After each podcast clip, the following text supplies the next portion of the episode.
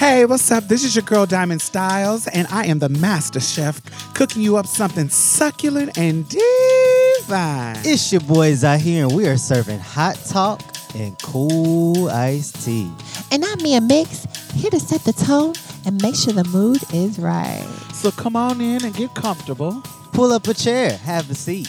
You can even take your shoes off. Wait, not if your feet is down. Oh, hell no. Welcome to Marsha's Plate. Time has come for you to be the change you want them to be, yeah.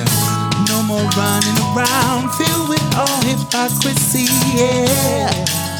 It starts from the inside, it spreads wide, and everything will be alright. Just know that it will be alright. It will be alright. It will be alright. Be alright. Oh, in the morning. It will be alright.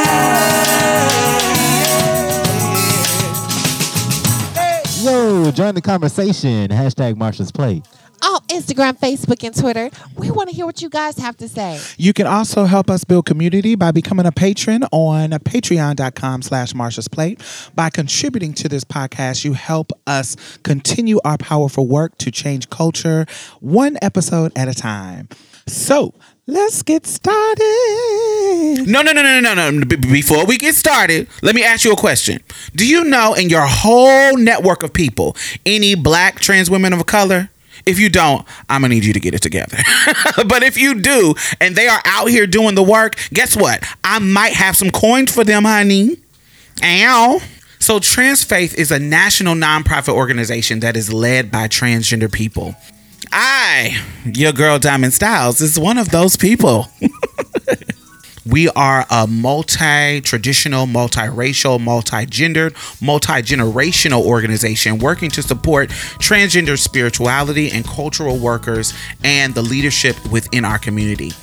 We work closely with many allied organizations, secular, spiritual, religious, transgender led, or otherwise. We believe that the experiences and spiritual vitality and leadership of people of trans experience make our communities stronger and more vibrant. We bring people together to develop conversation strategies, community in order to help us reach all people and reach our full potential. And we can't reach our full potential without being included in the community. And we can't reach our full potential sometimes without a little bit of coins to start our projects. So, Transfaith created the Minister Bobbie Jean Baker Awards. This award was created to honor the life of Minister Bobbie Jean Baker. Bobbie Jean Baker was a black trans woman that was murdered by a drunk driver running a red light on New Year's in 2014. Before her life was cut short, Bobbie devoted much of her time to work with several Bay Area's nonprofit organizations. She served in various roles, including a peer advocate, case manager, domestic violence specialist, and a house manager. And she just had so much breath of contribution to that community that it resonated across the country.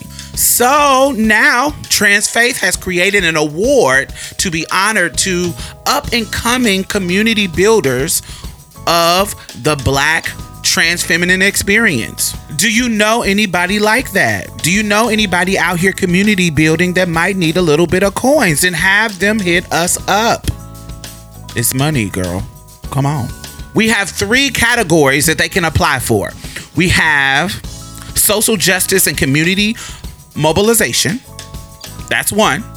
Number two is leadership development. Number three is academic theological education.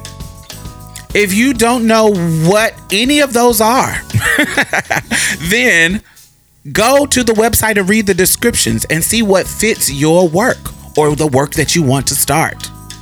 So one more time for the people in the back that may not be listening.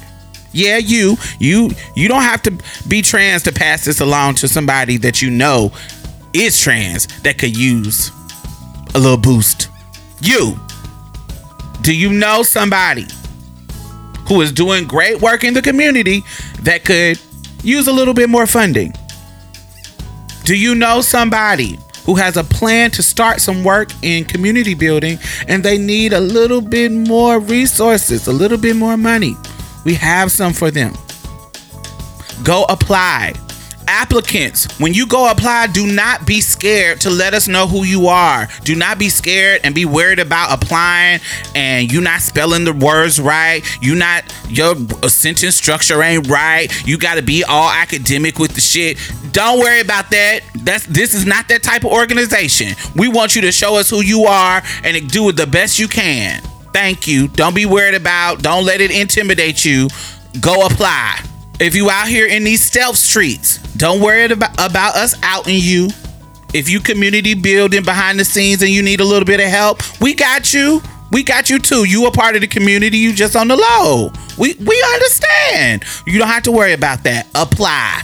If you non-binary, you might not identify fully with the trans label, but you non-binary, apply, baby. Come through. The deadline is March 1st. The link is in the bottom. All right, let's get started. Hello. Hey. Hello. Can I didn't hear you say that again, Z? Hello. Oh, okay. I thought it was fucking up. Oh, anyway, well, the new year is here. It is. Yeah. New year, new me. Same old bitch over here. um, yeah, this year I didn't feel that New Year's spirit like I normally feel. Really? Every year. Me It- either. it ain't- I don't it think a wasn't- lot of people did. A lot of people was in their living rooms. yeah. I was like, mm, I don't feel this. I didn't. It wasn't. I like. I wasn't depressed or nothing. I just didn't. I just didn't feel like going out. yeah, because we went out last year. Mm-hmm. But yeah, I was like, Yeah. Mm. Mm, I'm gonna sit this one out. It's kind of cold. it's cold and Last night wore my pussy Sleepy. out. Bitch, she was frozen. yeah. I had to thaw her was out when. I got home. Yeah, Mia uh, when, when we went out last year, Mia was naked. Baby, listen. The rest of the kids was bundled up. She was she was bundled up this time in the house. Baby, right in the house. um, so the hot button topic of this week is Hot button topic. I never heard of that one. that motherfucking R. Kelly, R. Kelly. Kelly documentary, baby. The I haven't got have not seen it yet, but the the way that tea is set up, it's like I'm I'm in dire need of the ingredients. Like I have to find somewhere I can watch it for free. Cause Lifetime pulled her right off the shelf. She As took them off the mm-hmm. off the website. I haven't. I tried to go. up. Maybe it's back up, but Oh. I, the last time I seen I, when I googled it, Uh-huh. I seen that um, R. Kelly's talking about suing um Lifetime. So I was like, "Oh, this is some TT." So I went to go try to go to the website to view it because you know sometimes they have it on the website and they said it was unavailable. Ooh, they took it on down. right on off. So if if you if you have it by chance, slide it my way. Like if it's on some fucking um website, I'm sure it's somewhere. It's I- out. It's somewhere. I pulled out all my witchcraft. I could. I couldn't. I couldn't do it. I couldn't find it nowhere. So Z, because you are the youngest out of this group, what is your cultural connection to R. Kelly? What is like? What does a 21 year old? You're 21, right? Twenty two. Okay, cool. So 22. What is a 22 year old? What is like? What is your view on R. Kelly? What in his history and that? What is it? Creepy. Creepy. Yeah, that's pretty much it. It's just because, like, I remember growing up kind of watching the Boondocks, which I shouldn't have been watching, but they were making fun of him, making fun of the Mm-hmm. protests and all of that at that time. And then, like, it kind of was just like it was satire. So it was kind of just when like, was did that episode come out? ah, I don't know, maybe like early 2000s. Okay. Yeah, So this was after um after the- 2004 or so. Yeah, so you kind of grew up when the scandal was like Yeah. scandal. yeah, so it's kind of just been like, mm, he's kind of been like a weirdo in my eyes. Mm, So- Interesting. What about his music? Mm, I never really listened to it. Like I would hear some. Is it Uh, associated with old people in your mind? yeah, it Okay. is. I remember step in the name of love. That's Uh-huh. like the main song. Yeah. Oh, folks like to two step too. right. As soon as they come on, you see all the everybody that's Yeah. over fifty go to the dance floor. Not too much, girl. Not too much. what about your generation? So, Space Jam. I Jam. believe I can fly. right. Head ass. He did get some. That's when his coins started coming in, and then I remember as a child watching him perform and drop his pants on stage on TV, and that's it. So, do- I don't see nothing wrong. so that was it a positive? Did on it go from positive to negative in your generation? Because Z's generation should have just been negative, right? Yeah. yeah, it went from With positive to negative. Right. So, what was the positive memories that you remember before the negative? Just bump and grind and That's the positive. um my, and um Space Jam and Okay. what else? Let me think. Positive. R. Kelly. R. Kelly was old, so it wasn't really just. It was like, oh, cute. But I Oh, to. the um the out of the Trapped in the Closet Yeah. series on BET. That was a gag. I was I think I was in high school looking at them all them I just I kept thinking like why do we have all these trapped in the closets? Like what are you what are you trapped in the closet about? now we know. Um. Yeah. That's what I. I was. I remember that too. Okay. I mean, what I'm trying to think I of think what for else. me, mm-hmm. yeah, he was a icon. I think. First of all, I think genius is a real stretch. Yeah, that's a that's a real stretch. Y'all tried it. I think people who don't know music would think that he's a genius because he's had a certain level of pop success. But if you know music, you know that songs like "You Are Not Alone" and um, "I Believe I Can Fly" is really t- chord musically wise the same fucking song. It's not genius at all. it may sound different to people who don't know music, but chords and how it's structured and shit like that it's the same fucking song. So he's to, and then if you've been in church with musicians, church musicians, you know that this is not a genius motherfucker. This is just a like he doesn't he does he doesn't he knows how to play in regards to more than the layman person, like in regards to the us. But when we talking about geniusly playing and creating like complicated music, like a like um Stevie Wonder. Stevie Wonder is the lyrical music of genius. You see what I'm saying? Uh, Quincy Jones is a musical genius, but R. Kelly is like so. He's not basic like a normal non-musical person, but he has the anybody in music. You have the basic level of skills and what what to me what he has what he did in his heyday before the scandal um got out before because you know been going on the whole time but when did it first get out? Was it well shit Aaliyah? been going on yeah Aaliyah shit been going on it ain't when he used to cruise fucking high school people um but when you it R. Kelly was tapping into that basic hood that basic level hood culture that Migos is tapping into like right now. Cause would you say Mi- Migos was musically genius? People, they no. carry a tune. You, it's it's a it's it's simple. A lot of pop songs just by the the the nature. The survey pop songs they're really simple. They're catchy. Is pop? That's how pop is. It's like this is just a simple melody that everybody can sing with. It's not hard and complicated. It's just really simple. But most pop songs that have gotten popular are simple. Are really simplistic. And they repetitious. Some of them are repetitious. Now there's some genius out there that really do some great work. But R. Kelly, I'm sorry, genius is a stretch you tapped into a pop culture thing and people gave you a chance to put it on platform it it got big cute I, genius is a stretch for me. I'm not successful. Yes, you are a successful songwriter that really made some hits that connected with the people. They weren't genius for me. Not I don't- at all. I, I don't feel that. So I didn't feel that. But back in my time, he was wearing it out. So he had some good fuck songs. Shit, Janet Jackson got some good fuck songs. you know him Do and Michael Janet. Jackson got some? I don't think he got any. No. Um, no. but like in the nineties, the motherfucker to me who were black that was making sickening ass fuck songs was Janet Jackson and R. Kelly. Really, Jodeci, H Town, you ain't getting no credit. Um, Yeah, they had some, but I'm talking about consistently putting out stuff. Mm. Jodeci had one like little cute little hit album. that it was sickening. Yeah, like um, come and talk to me. Mm. I really wanna. Yeah, that. So they had um, you know, it was something going on, and and that I was kind of real young at that that Jodeci stage. I was like 11, so Mm. that I wasn't even having sex yet. Like it. I didn't care about fuck songs.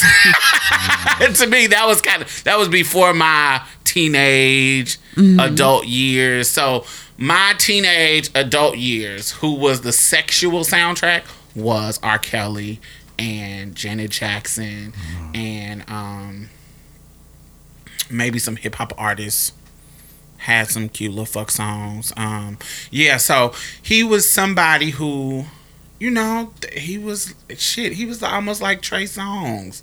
I guess this generation's Trey Songz and maybe Chris Brown. Mm, yeah. You get what I'm saying? Like th- they just had some sexy R and B.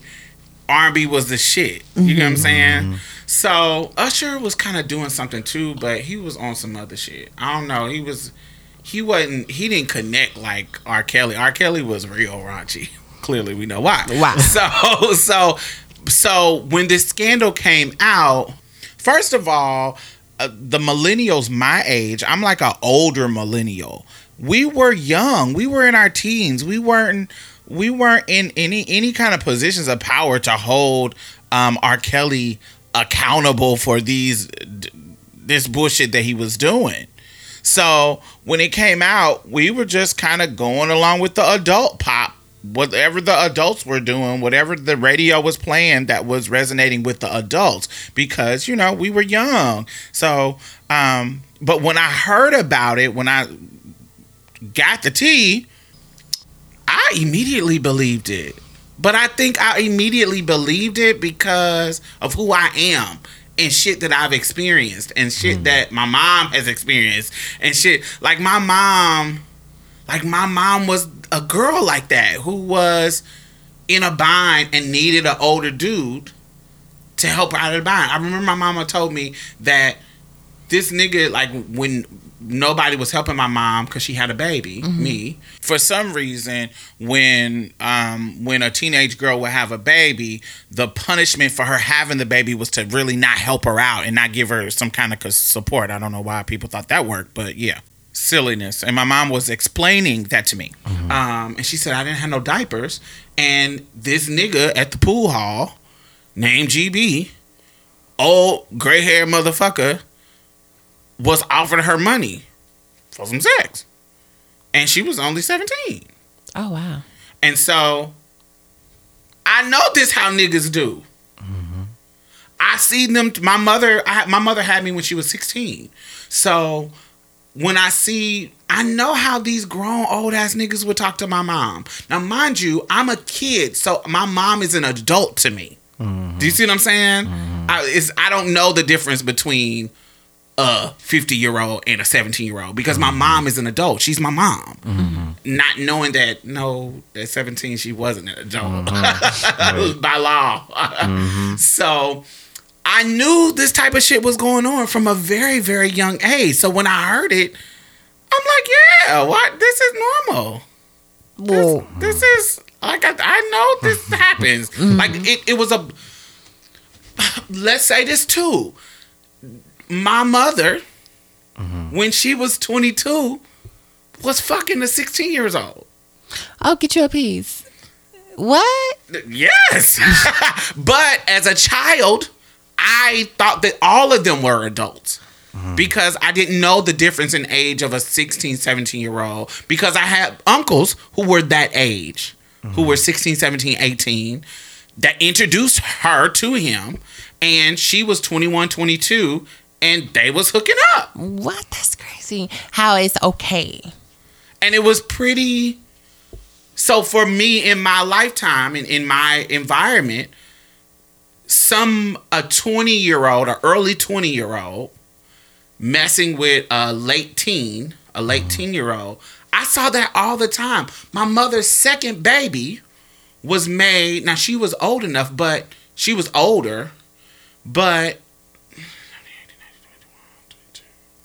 so she was tw- her second baby was made with a 30 something year old. Hmm. But she had been with him since I was born. Hmm. So when she was 16, 17, He was like 20 something. he was nine years older than her. So he was like 24. Mm-hmm. So this this type of dynamic was so normal for me when mm-hmm. I was younger that it didn't cause it wasn't something that I wouldn't believe mm-hmm. when I heard that R. Kelly was messing with a seven Aaliyah when she was 15, Aaliyah when she was, she was 16, or da da da. It was it, this is not something I would not believe. I'm like, what? This is not normal. Like when people would when I would hear people talking about, it, I'm like, Yeah. y'all never seen this? Yeah, because my dad is significantly younger than my mom. He's like, he just turned 50, I think, and my mom's like 62. Mm, when did they start messing around though? How old was he? He was in his 20s. Okay. Yeah. Yeah, that's legal. But I'm trying. I'm. It's. It's. Oh, you saying underage mixtures? Uh, yeah. Okay, gotcha. and not necessarily. Oh, I'm 50 and then you're 16. Ooh. Not necessarily that. That. That. You know, I'm in my late 20s. I'm in my early 30s. I'm in. You know, and it's other people like um, Sean Puffy Combs. Sean Puffy Combs. His first baby, Justin, the light skinned pretty one. Um, his I son thought- Justin, his mother had him when she was 16 years old. Oh. Puffy was 24. Well, that's a did you know? Did you know? Right. When you look at their ages, you know, that Puffy was 24 when he was fucking her. She had him when she was 16. So they had they was fucking before 16 clearly. At least 9 months before her birthday. And that's crazy. You, I seen a, a a snap with Meek Mills, and he was saying that basically that there was uh, you'd be surprised what goes on behind behind closed doors in the industry that no one talks about. Yeah, and I'm and I yes, that's just it's it's it was so when people were acting like they didn't believe it, I was like, "What?" Hmm. Like and then, you know, then the video come out like, "Oh, y'all really just don't want to believe it." Y'all really for me, it was like I was in my early 20s and I was like, "Okay, y'all really just don't want to believe it. Y'all got this nigga's celebrity really fooling y'all." So, Especially if a video come out, you see what's happening, you say Yeah. that's not true. What? like, what? It was crazy, but so much tea on this this, this Documentary. special. It was so much tea. Like they were so honest. Like some of them, it was stuff that they could have left out and they didn't. If they were trying to really be over the top believable, like one of the girls was like, um, you know, I lied and told him that I was 19. I lied and told him, but then when the sex was about to start, I came clean and said that I was 16. You know, stuff and everybody was like and some one of the girls from Florida was like, I I was thinking that this was gonna make my career or something. That was the whole point. But this and and there was no reason for them not to believe it. He was R. Kelly. You see what I'm saying? Like it was no reason for them not to believe it. So he just used his power and prestige to manipulate them. And it was so much tea that was being spilt that anybody who was talking shit about surviving R. Kelly, they clearly wasn't watching it. they weren't actually watching how thorough the person who produced it was. It wasn't just I'm sitting here talking, telling girls just talking, telling tea. It was people who were reporters, people who did who went and looked into the um the judge's the um judicial paperwork, how he was settling settling out of court for people before stuff really got out. It was uh, people who were trying to sue him. It, it sounds very similar to the Jeffrey Epstein situation. Have you heard of that? Uh-uh. Um, basically, he's like a billionaire. He owns his own island and everything, Mm-hmm. and he has his own plane called Lolita Express. And it's it's been a lot of um, politicians that have been doc and celebrities been documented to go on there, and he would fly Mm-hmm. Not them Lolita Express. How disgusting. right, and they would uh, fly it out, and then he would give How blatantly disgusting. Yeah, and then like it was just like a whole bunch of underage girls that came out and was like, "Yeah, he prostituted us. He gave us money, but he prostituted us. How he was basically like a pimp." They were all underage. I don't know how old they all were, but yeah, That is crazy. But this is a part of the culture and and people who are not What's who the, are hold on, wait a minute. What's the what's the? Because I kind of didn't get that. What's the Lolita Express? What's the T with So that? Lolita is a, a book. It's like a novel from the 19, 1955. It's like a Russian American novel. Um, and it just was really really popular. One this is one of the just a small fabric of of why rape culture and molesting young teenage girls and the fetishizing teenage girls this is mm-hmm. one element of why this has become okay. That book is a part of the history. You see what i'm mm-hmm. saying? It's like it's multiple layers of why this has become a norm. What I don't understand is why so like like so many people don't believe the black woman. Like it's it seems like you can have so much proof and they'll say, "Oh, girl, no, that's not right." Like, like it does. It just it's so much injustice. Like, why do you have to go above and beyond for people to fight for you? But the black woman, the LBGT, were the one were the ones who did the um to burn the word yeah put in the work for the the the the all black lives matter movement which was funded because you know things were happening to the our black men and so for men to just like bird box black women it's it's crazy I, I think, but that's like norm. That's like normal shit. I think I, I posted um, I posted on my Facebook in regards to that. I fo- I posted like when you fight for black men in the black community. Black community too, in a whole, not just black men. It feels like you're fighting as a LGBT trans person, the LGBT person. It feels like you're fighting for that cousin who you know is a punk ass bitch and ain't gonna fight for you. Yes like you It's know you know this. if something happened to me you'll pay dust You a pay dust. You ain't gonna be on the front lines on no protest. You're not gonna organize. You're not gonna do none of this shit. but you my cousin and i don't want nothing to happen to we- you Yeah, it's like, but I know that if it can happen to you, it can happen to me because I'm black too. Mm-hmm. And so I, I cannot not do it. And I think they take that for granted. So, and then I think black men don't want to. They're like white people. They don't want to really give up their power. Mm-hmm. So when they see something that's so blatant, I think they just there's some cognitive dissonance there. Just like with white people, I think that is just something that they see. Uh, it, the writing is on the motherfucking wall, and they still can't read it. Just like R. Kelly, still can't read it still can't read it. So I don't know. It just feels weird. You know, I do want to talk about this connection to the gay community as well. Um, because this is something that happens in the gay community too. And it kind of, because gay is such, um, the gay culture, especially at this time in the 90s, was so detested. And as a, as a gay child, um, people just just they're focusing on trying to make you not gay or make you live this normal straight life. So when they ask you so how do i how do i go into this conversation?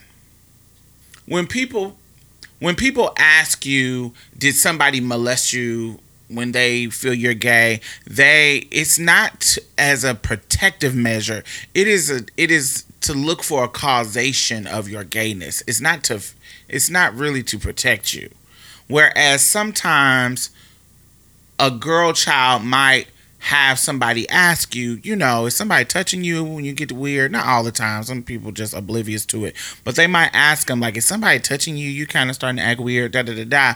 But it's almost to protect them, kinda. Um, if they have a good parent, but for gay folks, when they asking you, it, it's just they're searching for a cause of why you're gay. So it's never really anything like that. I remember when I was younger, preteen, um, you know, questions was asked like that because my mother was really protective and she wouldn't let me go anywhere. Da da da da da. But once I got old, older, my transness and gayness and all the what it, that LGBTness was, it was just they didn't. It wasn't about protecting me anymore. It was about um, shaming me for what I was doing and da da da da. So that invisibility made me vulnerable to people who may have wanted to prey on me. And I remember, and at the time, I did not think of this like this. It is now that I'm older that I remember that the situation is now inappropriate. It was inappropriate. So I remember it was this dude, his name was Jonathan. He was super tall and attractive, and he was like 26. Um,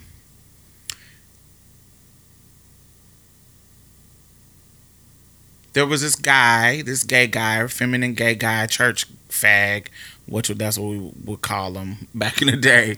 Um, his name was Stanford, and Stanford, Jonathan saw me with Stanford.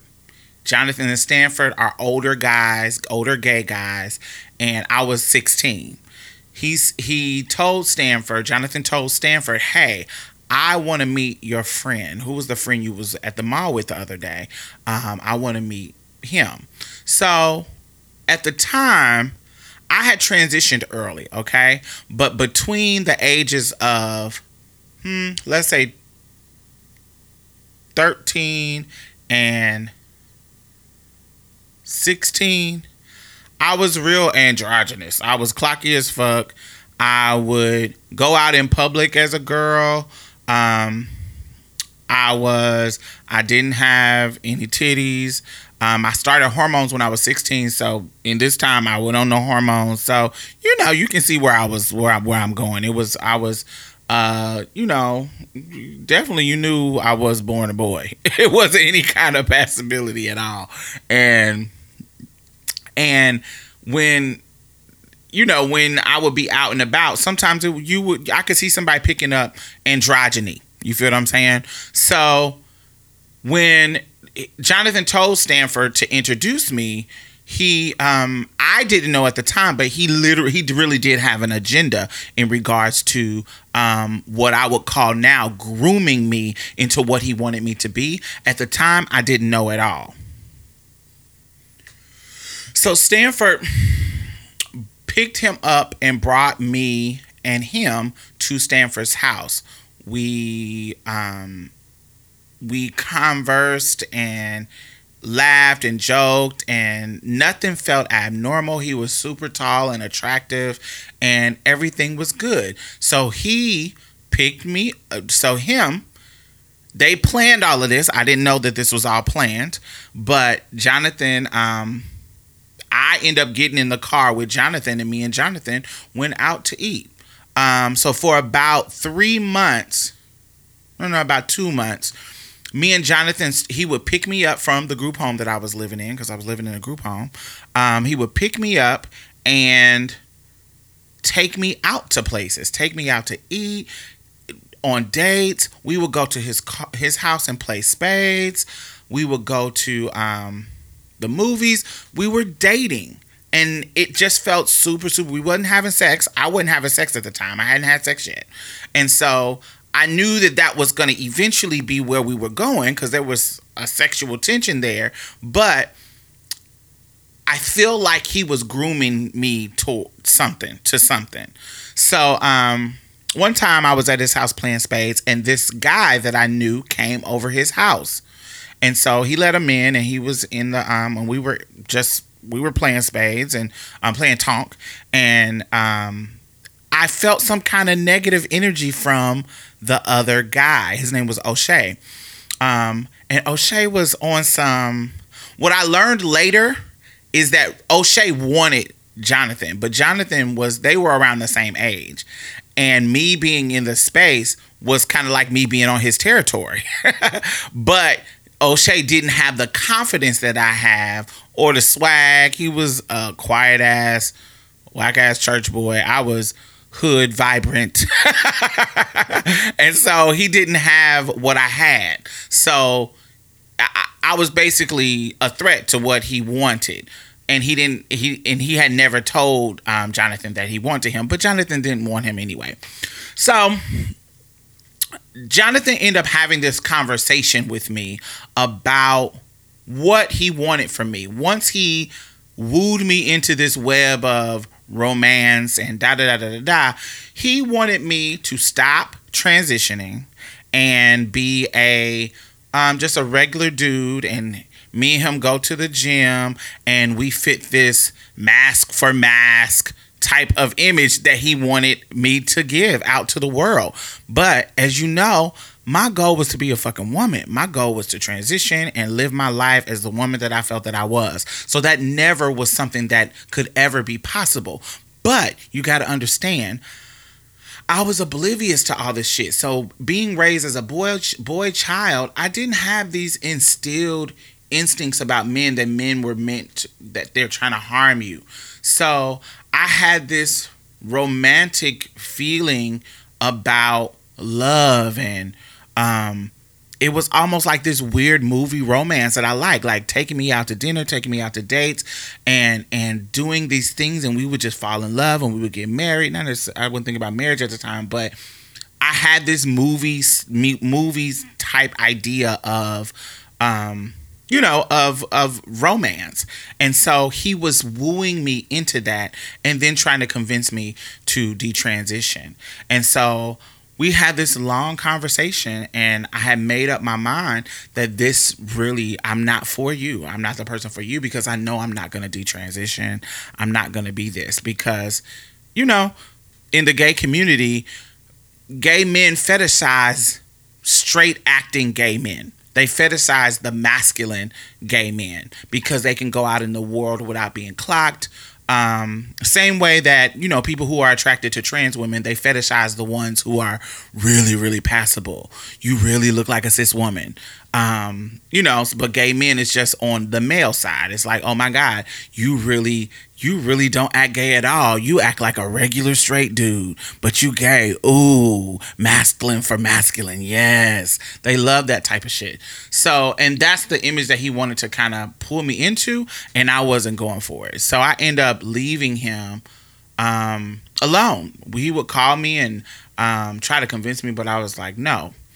So I remember looking back on all of that, a lot of the gay boys that I was in community with, they were in these weird older gay male, younger gay male relationships where uh, you know, the older gay dude would buy them Jordans, they would buy be buying them the flyest ass clothes, but they would be getting something out of the situation and they would be grooming them. They would catch them. They would give them rides. They would let them use their car so they can flaunt, um, flaunt at school, at high school. They would they would be doing the same exact shit that R. Kelly did in when he was engaging with um, these girls they would be doing the same exact thing except for people the culture they would be when they would talk about shit was wrong when they would think something was going on it wouldn't be um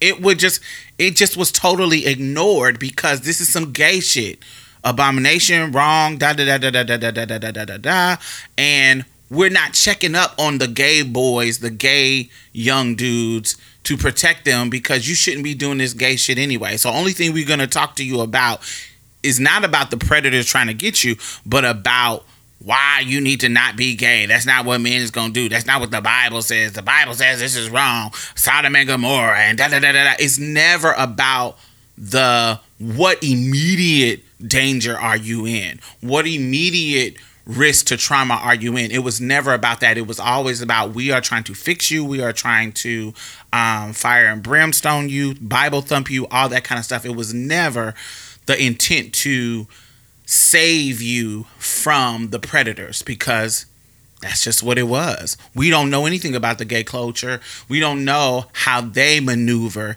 in manipulating young boys into these um, transactional um, relationships. Um, how they manipulate that dusty little nigga on the street who ain't got no money, who ain't got no family, who ain't got nobody that's taking care of him. So when you when I buy this little nigga some Jordans, he'll let me get in his booty when I buy this little nigga the flyest clothes, he'll suck my dick and fuck me down all night until I take him back home to wherever his dopey mama who ain't taking care of him. You see what I'm saying? They just like um, the male predators pick the most vulnerable females. They the males on the gay side pick the most vulnerable gay males as well. I personally was I was just a little bit smarter, so I wasn't in I wasn't dudes who really seemed really creepy to me weren't I wasn't into them at all. I never I, I they I got a sense of they were predatory and was um the only way you can get into my pull my heartstrings if you played the romance card. Because if you played the sex for money or sex for goods or da da da, that was creepy to me because I grew up in a house full of hoes. I grew up grew up with a, a madam for a great auntie. I grew up in a whole in a pro hoe environment. So that and me being real res- in my mindset in my teenage years was respectable as fuck. So prostitutes were gross. Um, that was not the way to be ladylike. That was not the way to be classy. And so uh, th- that life, when you try to bring that to me, it, it kind of made me like, ugh, it made me like gross, yuck. So it's just how I and I, I just that's just how I was.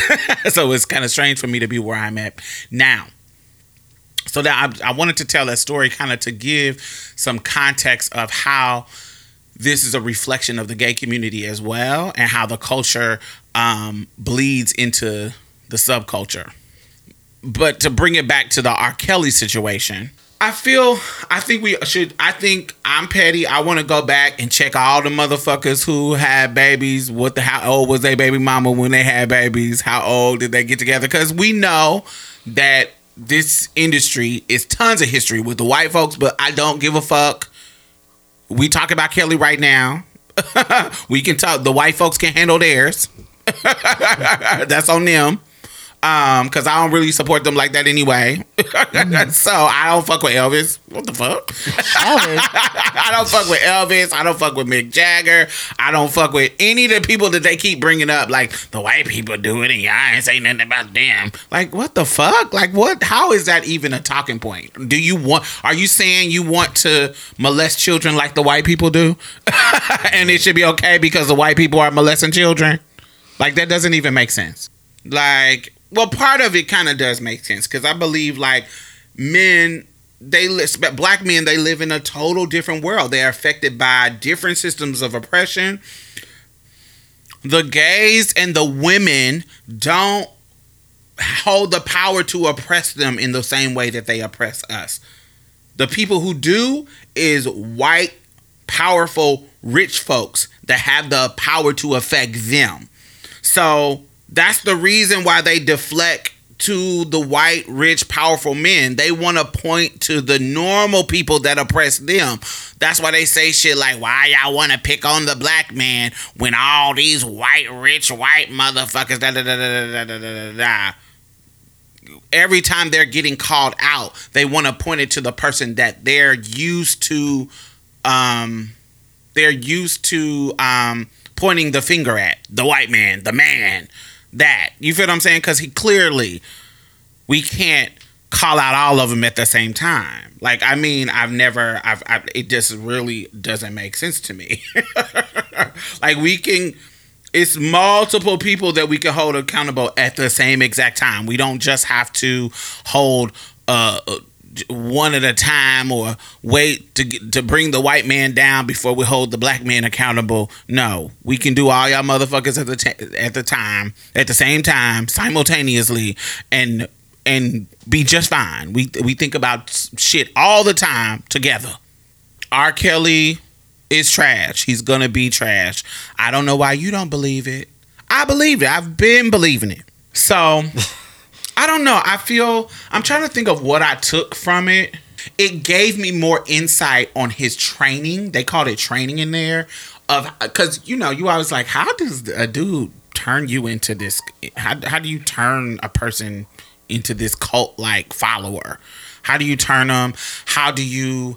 I knew when it comes to abuse, like there's multiple th- layers of things happening. There's things that I knew, but I wanted to hear his strategy. Like I wanted to see see them tell me their experience of how his mo. Because every abuser's mo in getting you to stay and getting you to get in line with what they want you to do is different. so his calling him daddy they don't talk to each other. they don't talk to each other. They look away, look at the wall. This is something he learned from pimps. This is pimp shit. Like literally, this is what pimps fucking do. You don't look other niggas in the eye. You look down to the ground. This is some old school Chicago pimp shit that he done learned from somebody. somebody older than him. I'm pretty no, literally. Like this has been in books and shit. Like pimps have wrote books, and this is how they train girls. Literally mm-hmm. train them, and this is what he was calling it training. Oh. like so, learning those elements and learning Drea, his wife, like why she became the wife, learning um how it started with her, um, learning the Aaliyah details, learning the how the tape got out, like how the tape was created, how it got out, who hands it was in, how it got negotiated. People was trying to get paid off. People was making copies of it. How it got in flea markets. All those little details. It was uh, the history of that. I I'm, I, I was the I like. I wanted to hear that. like I'm like, oh, This is the Okay, tea. This is the tea. This is how it all happened because we didn't know all of this stuff, and so um, yeah, that I, that's what I took from it. Um, but in regards to like a cultural shift for me, there was no. This wasn't revealing or a like a culture shift for me because I know that black women. Uh, the, I know the reason why because they don't care about black women. So you see what I'm saying? They don't. If these was white little girls, people have said this multiple times. This would not have went on for so long because they're black little girls. It doesn't matter. I even was on Twitter. The Jeffrey Epstein guy actually did time Mm-hmm. for all these people coming up, you know, Oh, confessing and whatnot. I have to look him up. I've never heard of yeah, him. hmm it's a big scandal. I heard somebody. This nigga on my Twitter timeline, I he's not on my friends list, but somebody retweeted it, and so I saw it. This nigga said when they were making the point of they don't care about black little girls, he said, "Well, at least R. Kelly, you know he like black women." What? I, I saw somebody um try to make a point about the when the whole thing with Dwight Howard. It was like, Uh-huh. I'd rather him fuck with a young girl than a gay guy, something like that. Wow. Oh, so right, that's so silly to me. Wow.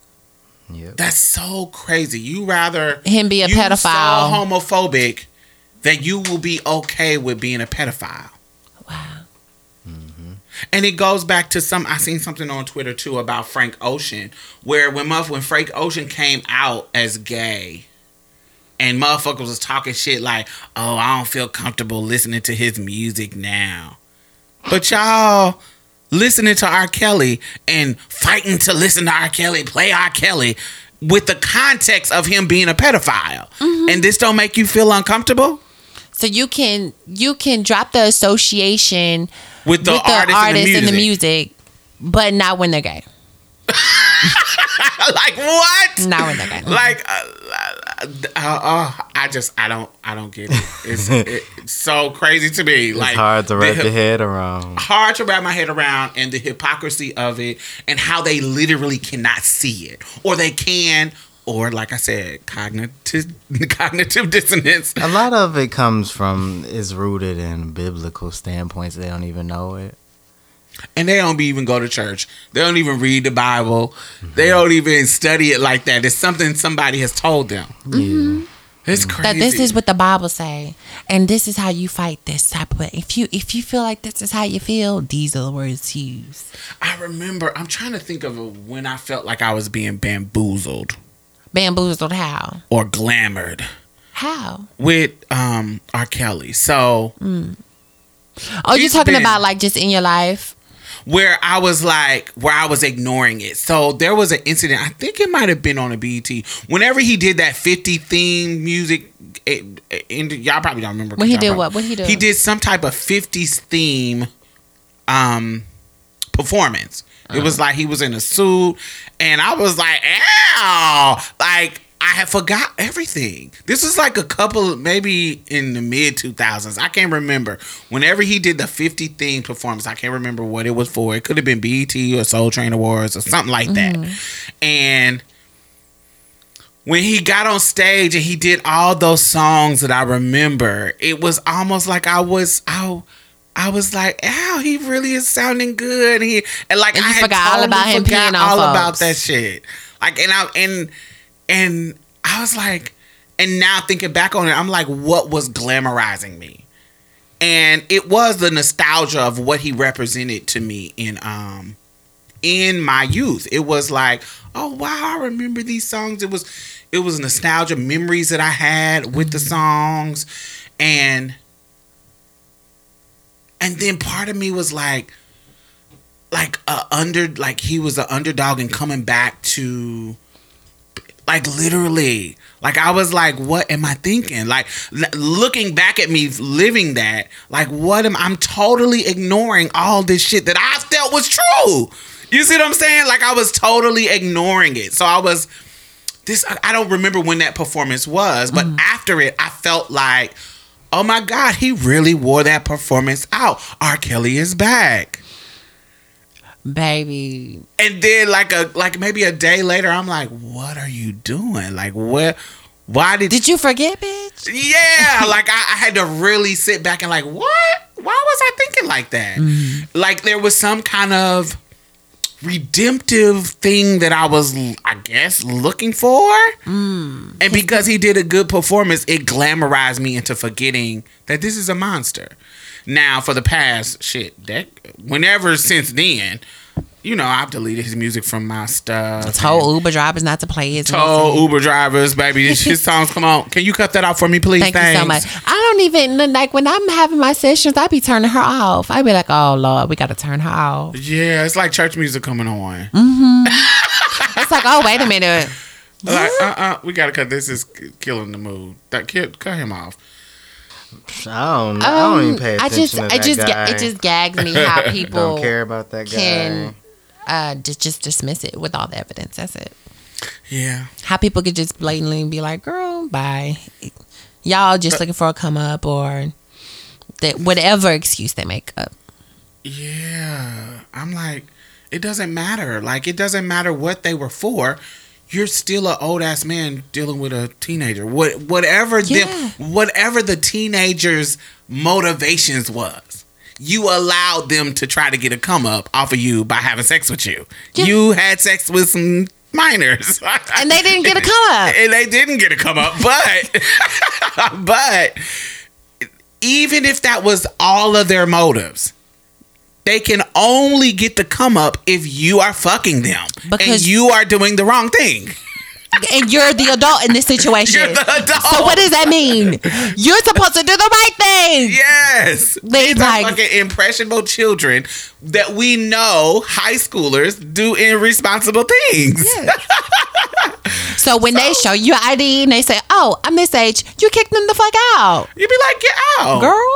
why are you lied to me But mm, but no have you? Okay, and this is it. Have you ever like had like a training course during um before you started working uh-huh and like Where at some this place it go ahead Some, sometimes you have to do like an alcohol uh, test Uh-huh. where you see like different pictures of people and you have to guess their age. Uh-huh. How do you not know like the difference between like a 16 year old and a 19 year old? The Uh, the so way they look. Mm-hmm. This is coming from experience. So I've been in that experience. So this is keeping it real. Mm-hmm. I fucked a 16 year old, but he lied to me and said that he was 20.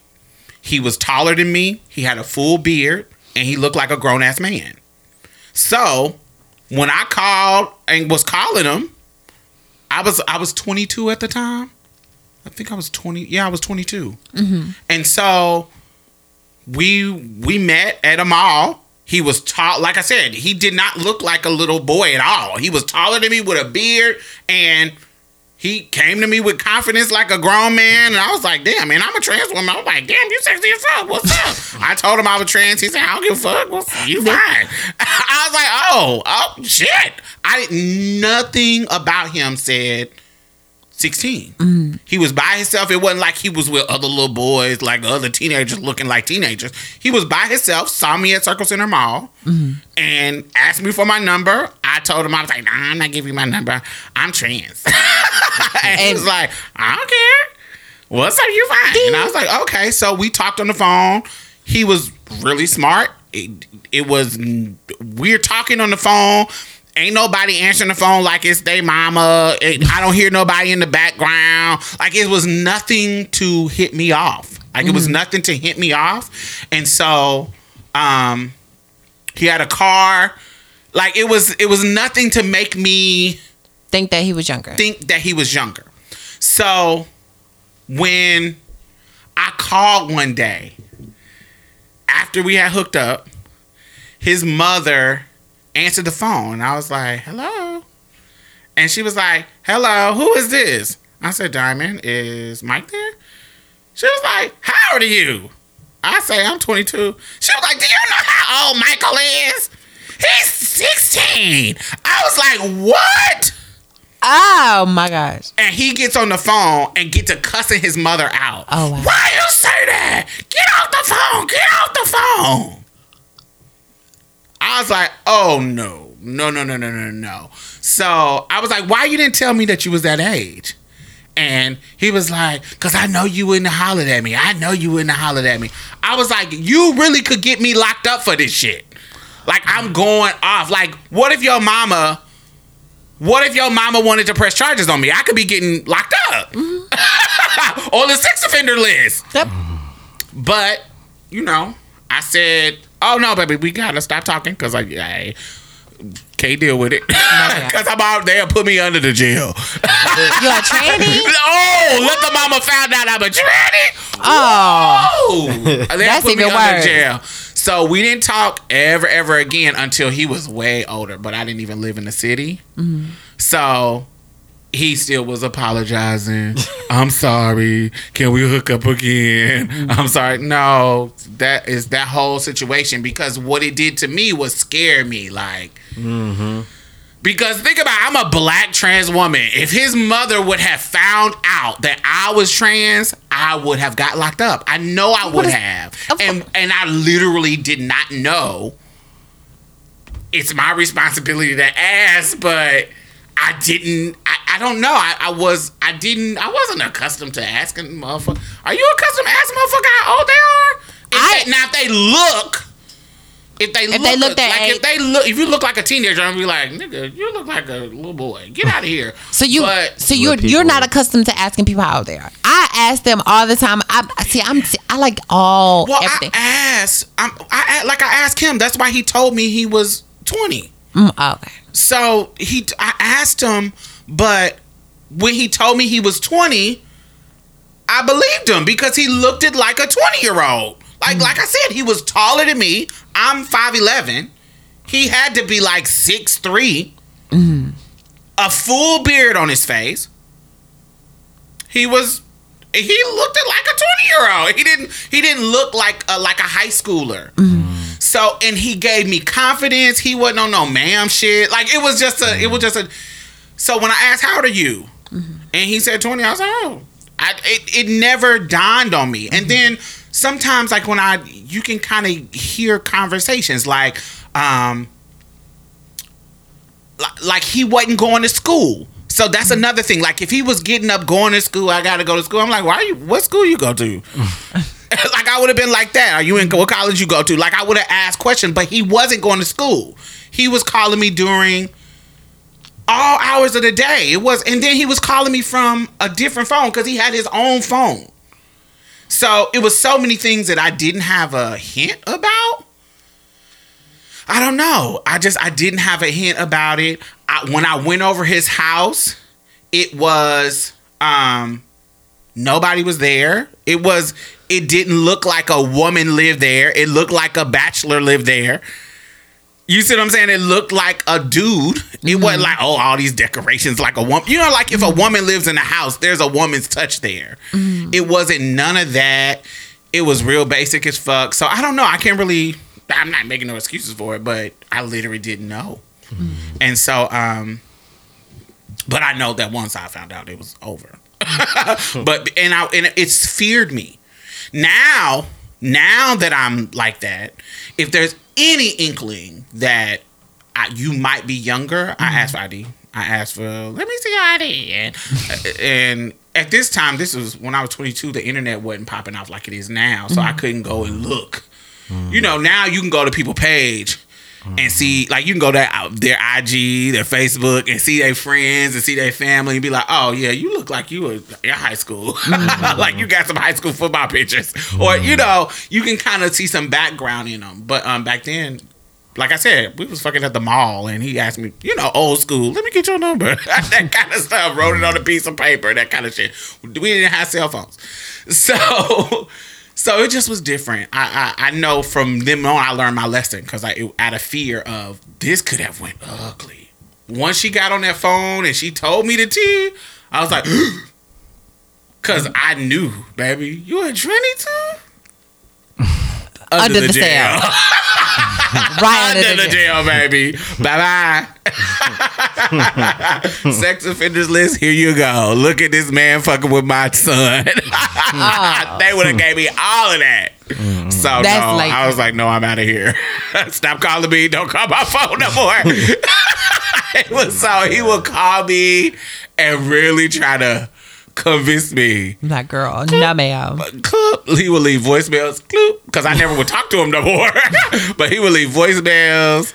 She was lying, saying his mama was lying. No, I'm out of here. Now that I got the clue, get out of here. Anyway, that's the end of that conversation. Holla.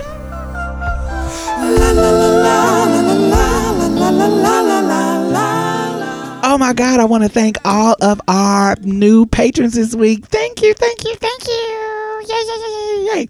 So, not only are you helping to sustain this particular podcast, you know, I also donate to other podcasts, I donate to other organizations. I have my finger on the pulse of the community. And I know a lot of grassroots organizations that are doing great work out here. So you're not only helping to sustain us, you're helping to sustain other people in a community. Because I put my money where my mouth is. You know, that's just the kind of bitch I am. Community is fuck. so thank you. I really, really appreciate you. And if you have not become a patron, why have you not? You can donate as low as a dollar a month. It doesn't matter. Anything helps. Please. Do I have to play Sarah McLachlan and show you puppies? Like, what do I have to do? Do I have to do resort to what the white people do to get you to give them money? Alrighty. Anyway, thank y'all. And the Patreon and PayPal link is at the bottom. Back to the show.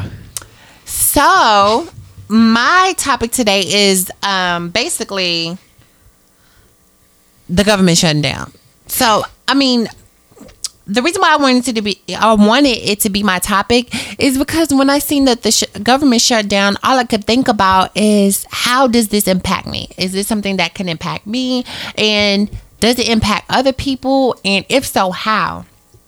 So I did like a little bit of research, and then I came up with like some questions and some answers.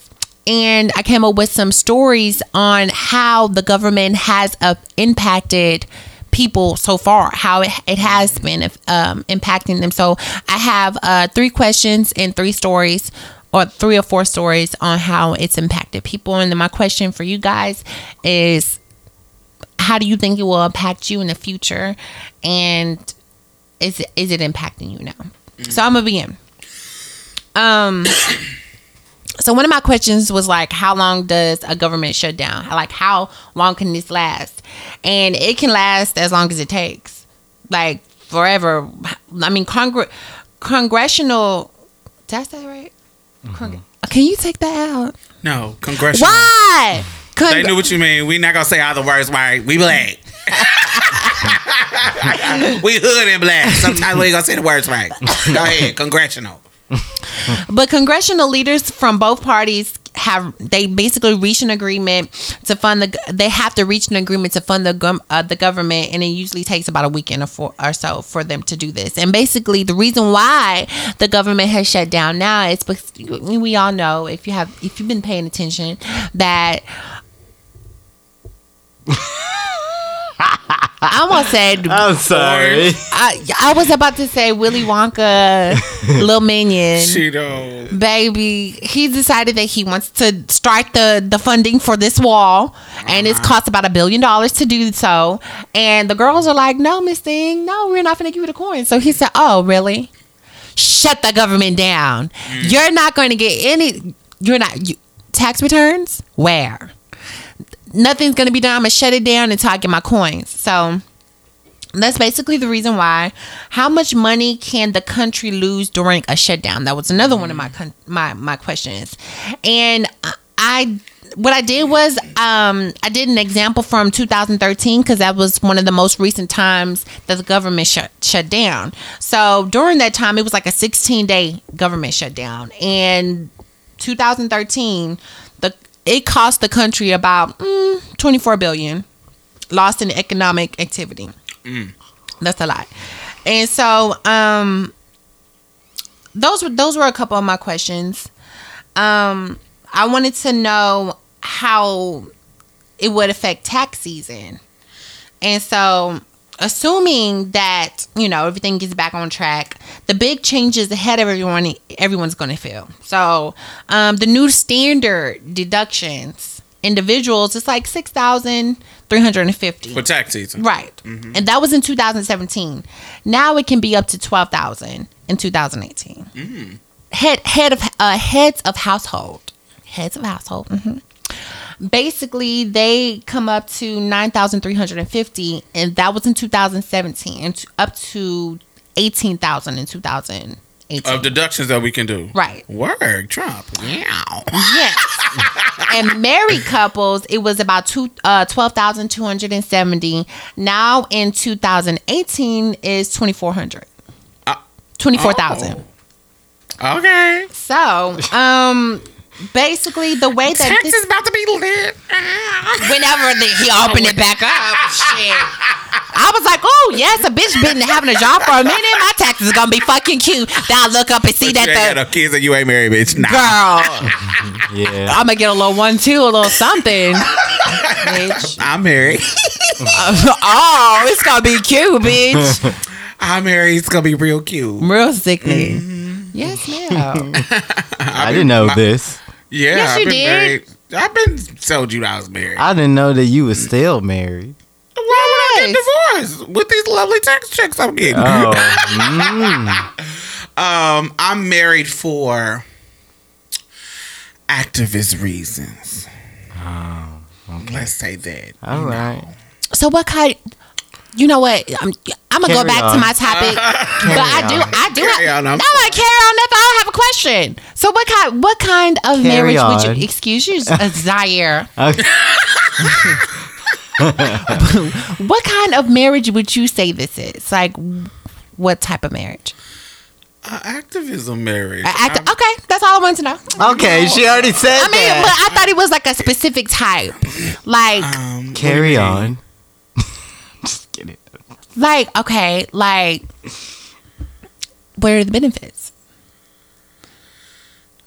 I You- Maybe we could talk about this off air. Yeah, Yeah, that's a little bit detailed. about. Yeah, okay. Well, Let's I just say it's activism reason. wear it out, You know, and that's a that's a really good reason. It saves people's lives from Yes. being, you know, getting kicked out and stuff Wear like out. that. I mean, how Mm. far can we go? Th- this, that's it. Thank That's a no worries. Okay, so I'm gonna continue with my stories. Um, But these tax checks is low. I bet it is. After what I just just told everybody how much of the coin you gonna get back. Well, you could. Um. So here here is a couple of the stories, and um, by stories I mean some of the stories on how the government shutdown has affected a couple of people.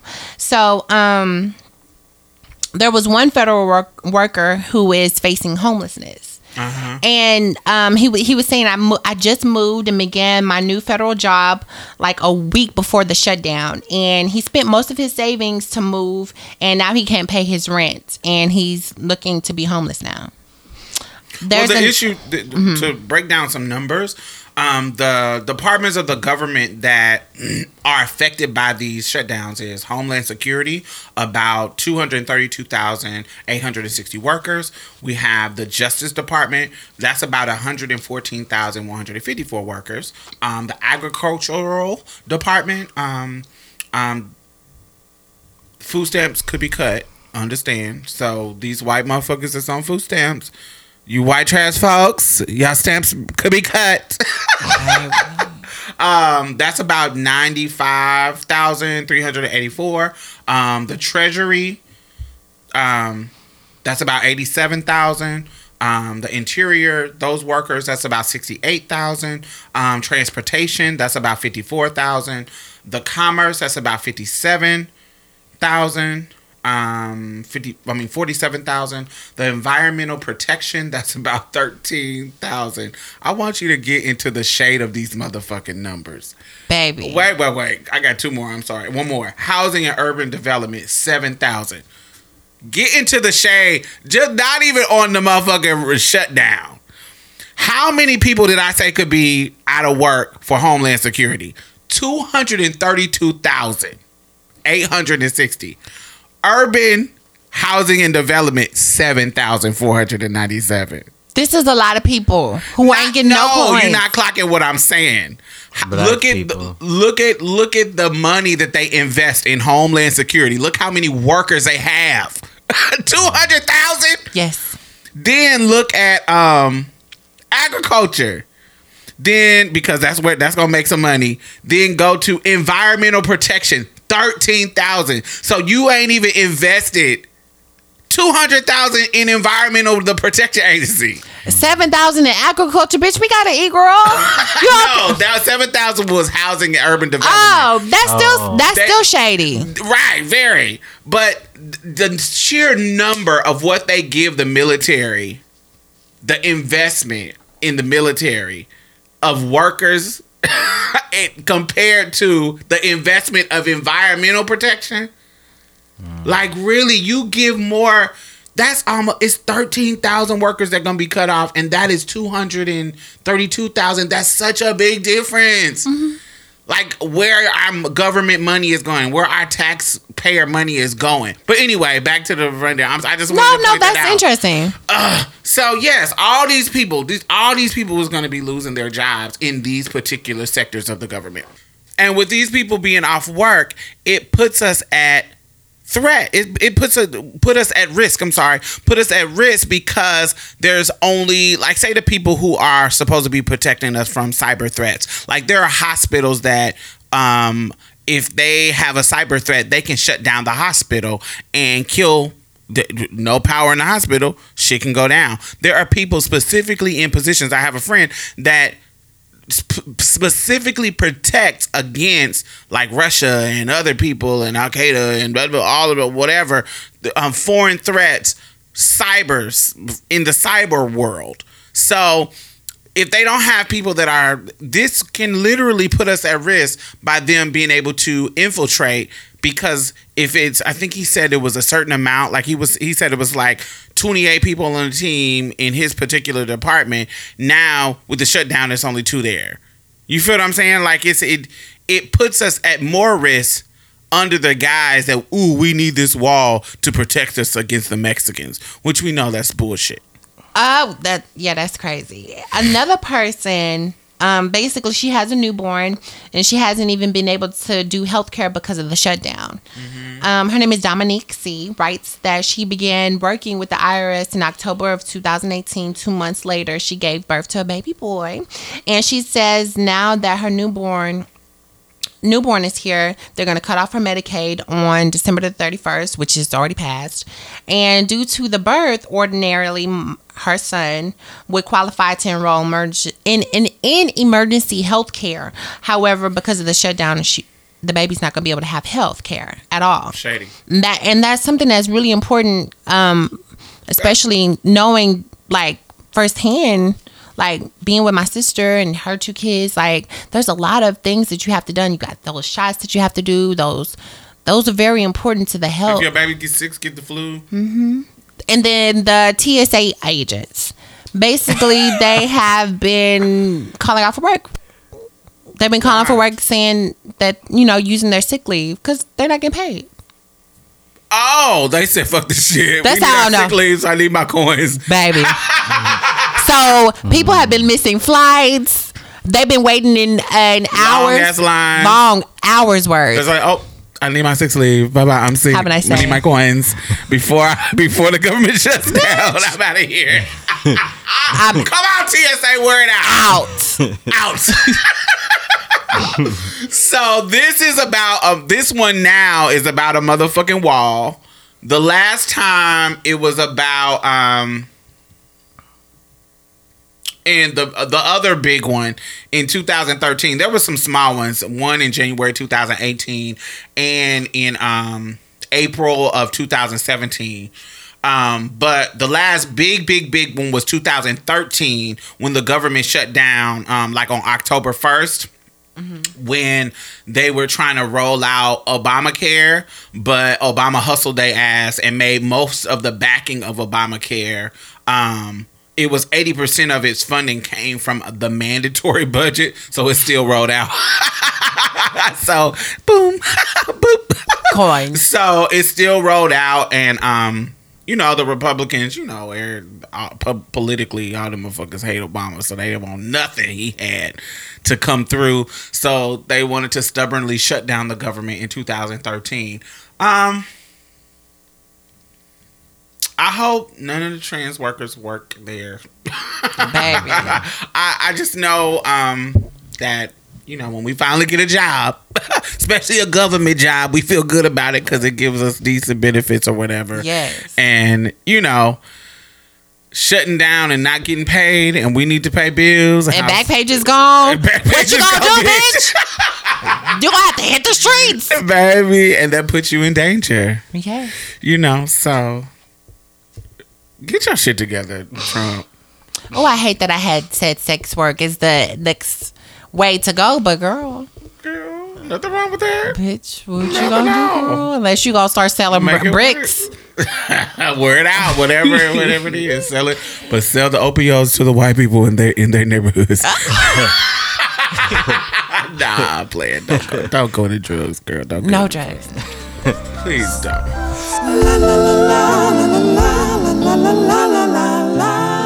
So, um, I was going through. Well, I'm not even going to pretend like I was going through the hashtags because I actually have been taking a break from social media because it's some. It's one of my self care methods.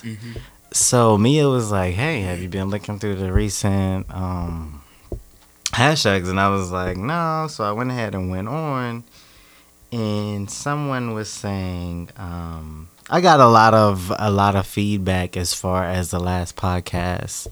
People were saying that I was laughing and I was, you know, kind of insensitive to the situation, as to say, mm-hmm. and they are questioning if me and Mia, Mia's relationship is not toxic or It really toxic. wasn't they. It was Sid from We See You Since podcast. She's the one called you out, so we can be real specific. Oh no, she she was one of the people that was like, uh, I, if, I, if I think this is the right person, um, she was just like, uh, I don't know, is it um, it was it the laughing? Like, was it a coping mechanism or or whatever? And I think I replied to that individual, so I don't know. But this person, they were. This is unequivocally C.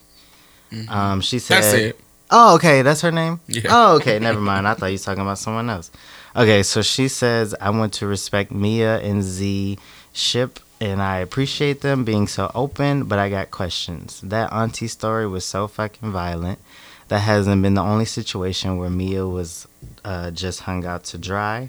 Is this in an emotionally healthy ship?" Hashtag Marsha's Place. Ship meaning relationship. Right. Um, the fact that Z could laugh at all that situation and clearly had a lack of understanding of why that was so violent, is so painful and so traumatic is really scary. Um, the reason I asked, oh yeah, she, that was the, um, yeah. Okay, so basically, I want to address this. That was it of the, um, the hashtags. Well, I think um Reagan, Reagan Gomez said something too. Oh, I think so. I think. Go ahead. What'd she say? Something along the lines Along of that, the line, where okay. it, that was kind of triggering for a lot of people. okay, so first off, I got kind of upset because I'm the type of person. So I have what they call AVPD. It's avoidant personality disorder where you're kind of like pathologically shy and you just cannot be social. Like to save your life, it's hard to be social and get attached to people and make friends. A lot of people have to take antidepressants for it. So it's something. This this podcast is one of the you know, at the beginning, you can see my growth, how more open I get.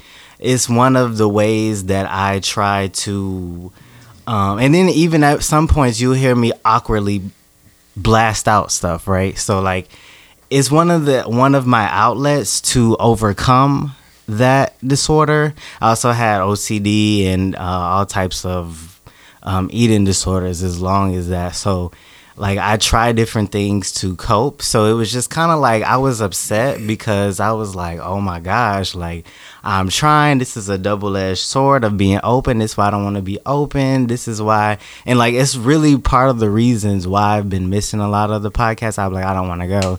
I don't want to go, and then that's why sometimes we didn't come and like we'll miss episodes because sometimes I feel like I'm putting myself out there too much. Mm-hmm. Sometimes it's too much for me to handle, knowing knowing that people know my business and me allowing myself to be so vulnerable when I'm not used to that at all. So I felt attacked, and then the only time I really felt attacked was when she brung up our relationship, because I was like, damn, like we don't really talk about good stuff as far as our relationship on the podcast. Like we don't, we don't like we might have we might show all the hardships we show and then that's why i was kind of like i want to talk about something positive. positive and sometimes talking about trans stuff all the time and how violent um, a lot of violence that that is put towards us it could be a lot for us so sometimes i i want to stray away from those situations and you know one of my coping me- mechanisms is to just run and be a hermit so um But I, Yeah. I know the podcast for me is like when I am able to express myself and I am able to like just talk about things. And I don't mean to interrupt you. No, you're it can good. be like a, a, a kind of a, a therapy session in a way. Not not so much so equivalent, but in a way. Right, right. So, um, yeah, I was just like, uh, and I kind of was going off for a second, and I was like, see, this is why I don't want to do this shit. Like, this is why, this is why, this is why. So, like, I beat myself up a lot about me being social and when is the right times to put my business out there, and also even like from the whole sit. First of all, the whole situation was traumatic to me. Me laughing and stuff was a coping mechanism for me. It's kind of like, okay, this is to be expected, huh? This is the same old story, jokey joke. Even though I, I know it's not a joke, it is not something to take lightly. Like, in fact, I ever, I mean, I even consider detransitioning because of it. Like, it's been traumatic to me as well. It wasn't like I was just like, oh, I don't have understanding for me, blah blah blah. Wait, Like, wait, wait, wait, wait, wait. So you, because of the auntie situation, you consider detransition because of the situation. Mm-hmm. Interesting. and then my parent my dad getting biblical and everybody just being so biblical to me not even knowing that i myself study the bible like, I study it and they like they try to beat me up. So like I take it personally when people try to fuck with me in my relationship with God. So it gets to me and then with AVPD you you don't like rejection too. So it was something like and then like it's like oh my gosh this is god like i don't want to be rejected so that whole situation has been traumatic to me as well i i i'd cope and like i do healthy outlets to you know to help it but seeing that it kind of it fucked up my whole day i'm not gonna lie it fucked up my whole day because me and rela- me and mia's relationship i would say is healthy like it's been very smooth. It's been real cool. We could communicate. Like we understand each other. That's just part of a relationship. Like we only been together for like a year. So like all of that situation and you know, I'm a growing person. All of those situations from the past, they're of the past. Like we don't have those situations anymore any longer. And I I expect to handle the same like similar situations that my aunts presented to me a different way now because like one of them it caught me off guard one of them i kind of ignited the fire so i just mm-hmm. it was just like i don't know. Like I, I each time i froze up like each time like me and communicating is kind of like it's hard for me to express myself to people. I keep so much stuff to myself. So It's part of your reason commu- not being able to like be vocal to people that are older than you is because you still like when you're in their presence you kind of revert back to the your younger you. Yeah, in a way, and then they've always instilled in me, you know, respect your elders, and you know, mm. and I'm not used to taking that that that blatant type of Disrespect. violence, like verbal violence. So it, it's just like I froze up, like. Mm. I was being sarcastic and whatnot, and I was calm through the situation with my dad there, knowing I had a level of protection. And it was just like I just froze up. I wasn't thinking about anybody else. It was mm-hmm. just kind of like I wasn't even thinking about my dad's reactions. I wasn't even thinking about my sister's reactions. I wasn't thinking about nobody around. I was just like, I was just there, and I was like, I, And it was like I- focused on your conversation. it was like an outer body experience. It wasn't even like I was focusing on my reactions. Like it was just an outer body experience. And then after I was placed out of I was like, God damn, that really hurt. Mm-hmm. Like it wasn't until after. What were you finna say, Diamond? let me say this. So this her response, this listener's response was about this particular situation and the context of other situations too. Mm-hmm. So First of all, sometimes when somebody holds you accountable for your control in a situation, mm-hmm. it feels like an attack when you're not ready to accept it. Mm-hmm. Yeah, yeah, yeah. Okay. That's true. So, what kind of what I was trying to express last week was when you choose to battle with your family. Mm-hmm. Okay, you can. You are purposely choosing. It's what you said. last Yeah, time. yeah, yeah. You are purposely choosing to bring this conversation up with your auntie. Mm-hmm. You have a total right to do that because you are prepared for whatever happens. Mm-hmm. But when you add another person to the situation that is a trans person, Mm-hmm. that is not a part of this family, you have to take responsibility because you brought that person in that violent situation that you purposely started, that you said you purposely started. So when we talk, I think, and I, I'm, I don't want to talk for her. She's not on show. But when I, what I, when I read it, I'm thinking about multiple situations that, to me, multiple, and I, I think way more than her. I know about multiple situations, right? Mm-hmm. So, multiple situations where you were obliviously selfish in the situation. Multiple ones. Mm-hmm. So now, because I see the good stuff, mm-hmm. you see what I'm saying? It hasn't brought up to me like, is this a healthy relationship? Like I ha- I wouldn't ask that because I I know Mia, I know you, I see the good stuff and hear the good stuff. So I think y'all are a healthy relationship for each other. Mm-hmm. But it's not perfect. No relationship is perfect. Yeah, yeah. Don't get me wrong. I don't have a problem with her opinion. I don't have a problem of telling the truth or being account Mm-hmm. being held accountable. Like, I don't have a problem. Like you know me to say, okay, I was wrong. Oh yeah, you right. You right. I don't have a problem with that. Mm-hmm. It was just that what was that hurt me because it was just like you really, wow, that's the perspective you took. Like it made me beat myself up and it made me be like. Huh, maybe I need to work on my relationship. Maybe I need to work on myself. Maybe I, but and then also it was just like I see a lot of couples relationships failing when they're very involved on the internet and mm-hmm. very involved you know and I, I, I i'm gonna be honest i don't really care. I'm not the type to care for popularity. Mm-hmm. So it's just like i was like it's just hard for me to feel like for me to want to be open more about my relationship When mm. I read it, But see, that's mm. that's unhealthy though. Because if somebody is if somebody is holding you accountable for a legit thing, so mm. what you're saying is I want to hide when I fuck up, so don't nobody call me out. But, about because that's that's basically what I'm like already. Like that's what I'm healing mm-hmm. from is what I'm saying. Like that's what the my background is, me hiding. Mm-hmm. So it's just like it was just like a trigger, basically. when I then, read, then I would have to then, uh, go ahead, Mia. But I No, get what ahead, you're Diamond. saying. I get what you're saying. Then then that makes me come into the situation because I get it. hmm But if you're doing things that are putting her in violent situations and you want to hide them, that's unhealthy for her. Then I ha- then now I have to say, Oh, okay. is this unhealthy for you?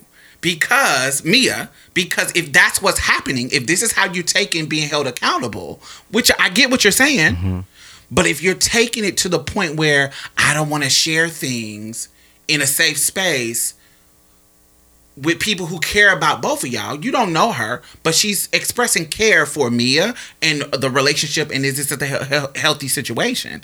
Mm-hmm. If you are if your response is, "Oh, I don't want to be open about my relationship," when I'm literally being held accountable for something I did wrong, not something that you can't fix. You see what I'm saying? It's like it's not it's not the end of the world, but you did put her in a violent situation. Mm-hmm. Like literally, you literally said you did it on purpose for your selfish reasons. Because you wanted to get something from your aunt and she was violently disrespected in the situation. Do I mm-hmm. get it? Yes, but you have to when you bring somebody, it's like she's not a little child because you had control to get your ass up too. We talked about that. Yeah, but, I did. Yes, I'm talking about leave. Leaving where you can, because you said you left and went to another room where you can still hear, hear the violence. Right, but I mean, no, no matter where I went, I was still gonna be able to hear. But I understand. Not if you left, like left the house. right. You see what I'm saying? So you still have to, it's not just him. You still have control of your environment as well. Mm-hmm. You see what I'm saying? But I understood you said I wanted to stay here because Yeah, I didn't want to leave. was, him. I didn't, didn't want to leave him in yeah, this because situation. I felt like he was in a situation where he was being attacked. Absolutely. I get it. But it's his family. He purposely started it. He said he did. And so I think once it got to that level, it was his job to say, all right, this is going too far. I thought that we was to have a normal conversation and I was to see what you meant, but now it's no longer a normal conversation. It's becoming literally not, not physically violent, but close to or could be. And so, hmm, I'm gonna get my girl out of this situation. To me, that's the responsible thing to do. To me, but bec- but I'm not. But you are also, as I told, I think Reagan said that that my advice to you was right because it was crazy, and I said, but we got to understand that Z is learning. This is a part of his learning and his growing, and I don't think this will happen again. So your openness is teaching you what to look for. Because even in the conversation, when I asked you about it, you was like, "Oh, you kind of start questioning me like, did you feel a certain way?" Mm-hmm. Because you hadn't thought about it. You mm-hmm. hadn't even thought about it. And so when I brought it up, you were like, "Oh, I didn't." You know what I'm saying? And then you went home and thought about it. That is a part of the growing process.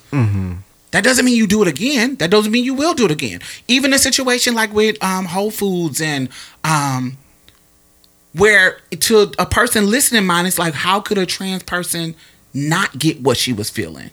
You see what I'm saying? And then when we go back to it, you were like, yeah. In the moment, you was like, oh, I feel like, oh, I might not should have shared that, or I might I'm I'm being the bad person in this situation, and uh, but ever since that situation, y'all hadn't talked, y'all hadn't had one of those experiences, right? No, we haven't. Exactly. So you learn from it, but you are young. This is what's going to happen. We're all going to learn. We're all going to grow. It's I just shared a, a story about me fucking a 16 year old. Do I know what people was going to say about it? I don't give a fuck. I'm grown. It was something that I did. Are they going to say something bad about it? I don't know. But I'm sharing my vulnerability. I'm sharing the story. This is what the fuck happened in my fucking real life. This was happened. You want to say whatever you want to say? Cool. But I learned from that. I guess it it just triggered me because I haven't healed from the The situation. situation. So it was just like it was just like a trigger. I was gonna say when I when I read the comments, I was like, oh, like okay, so she basically wants some understanding, and you know, she wants to see wh- where we are in our relationship. And I felt like it was like kind of like, oh, you know, like is everything okay based on what I'm seeing in the podcast? Is there more to mm-hmm. it? Is this healthy or is it not? I just kind of want some understanding. Yes. that's and so how I read it. and so I think that what we have done is kind of made the podcast is like a place to vent and like well talk to talk about like some of our problems and like just share with people our vulnerability and show them that we are people just like other people. And just mm-hmm. because we're trans we go through the same thing that cisgender people do in their in their relationships. And that was like one of my reasons why I wanted to share with the podcast our relationship. Mm-hmm. But we what I think we did fail to do was instead of only sharing the things that were bad that we were going through or, or some like some things that we need to get through or some learning experiences we didn't um, equalize that with the good experiences and the good things that we've we've done with our relationship either But I think y'all do. He just last year, not not last year. When we were talking about last year, he sh- shared how moving in with you was one of the highlights of his experience. oh yeah Um, I think y'all do when it's appropriate, mm. but something as big as this, yeah, you're gonna talk about it. Mm. You see what I'm saying? Like negative and positive. I think mm. y'all do. Y'all share the good things as well. Right. It's not. It's not like any negative thing. It's not gonna have as much reaction because, Right. of course, y'all wouldn't be together if it wasn't some good things. And then when we talk about the negative, it's like when we like like when we um um it's like us talking about trans women living. It's like, oh yeah, we go. Everybody's having these great lives and da da da da da da. But the ones where we're getting killed, that's gonna get a reaction because shit, we getting killed at astronomical numbers. There's a there's a there's a something a sensationalizing when it comes to the negative side of anything, especially when he, when we talk about ac- activism. Mm-hmm. When we talking about should we share more positive black stories? Absolutely, we it's tons of positive black stories out here, but it's the bad ones that make us get out of here and protest. Mm-hmm. It's the bad ones that give that get the reaction that gives people in their emotions. You see what I'm saying? Mm-hmm. The good ones, it's gonna get me in my happy emotions. We can deal with that. We can deal with oh cute, but it's the I think it was the the violence of this situation that people are gonna react to because we reacted to it. Mm-hmm. That's what when y'all came in here, I didn't know anything about the story, right? Mm-hmm. When y'all came in here, y'all came in here with a certain level of excitement to talk about it. Mm-hmm. Am I right or wrong? Yeah. yeah I mean Yeah. Because I didn't know about it. Because I, I just I just thought it was an interesting question. And we always talk about our relationship on the podcast. So mm-hmm. I was like if this is a really interesting question we should definitely talk about it. Yeah. so we can give some clarity. Yeah, I just I really mm-hmm. I want I want if this is if, if this is becoming something unhealthy for you, I want you to stop. what do you mean? Because stop what? Z, if being open on the oh, podcast, Oh, oh. I want you to stop. I don't want this to be something of harm for you Mm-hmm. because that's not what I want this space to be. I want this space to be where we putting our shit on the table. Mm-hmm. You feel what I'm saying? And if it's if if it's causing you some type of regression and not progression, I don't like being a part of that kind of space. I want this to feel like a like you can be open and safe and the audience is your your people. I can't make you mm. feel that way. But I think people who listen to us care about us and their intention is not to be Yes. harmful. Their intention is to just open and explore the conversation. Mm-hmm. And I think you're right for using this as your practice to be open because we are sitting in the safety of my living room. Mm-hmm. We are sitting in the in the safety of even when Reagan said that I was literally saying, "Yeah, but he's learning." and you see what I'm saying? Like, mm-hmm. and not that what they were saying was negative. It's just this is A question. It's a valid question. It's a valid question, and I think um, I don't I don't want your de- defensiveness of being held accountable to push you out of being vulnerable. If you mm-hmm. do that, that's okay. Uh, you if you if it's too much for you, great. I, I not great, but I understand. But I, I don't think it's I don't think it's a healthy decision to want to close back up to want to um because somebody is holding you accountable for it. Do you see what I'm saying? Just change or uh, see what what the problem was. And really, in this situation, it was you weren't thinking about her. This was the extra person. It wasn't like a sister. It wasn't like a a brother in the situation, and you're just around your family and calling out. This is a person who has nothing to do with your family. You see what I'm saying? Mm-hmm. And they're being literally disrespected in the situation. And so the only way to fix it was for you to get out because you was not forcing as oh I got a gun to your head, but because you were in an unsafe situation, she was forced to stay. And so you got to be unselfish and say, okay, this is going too far. Let me get my girl out of here. If I want to come back and have this conversation with my auntie, because I clearly wanted to do that, cool. But she's being too disrespectful to my girl.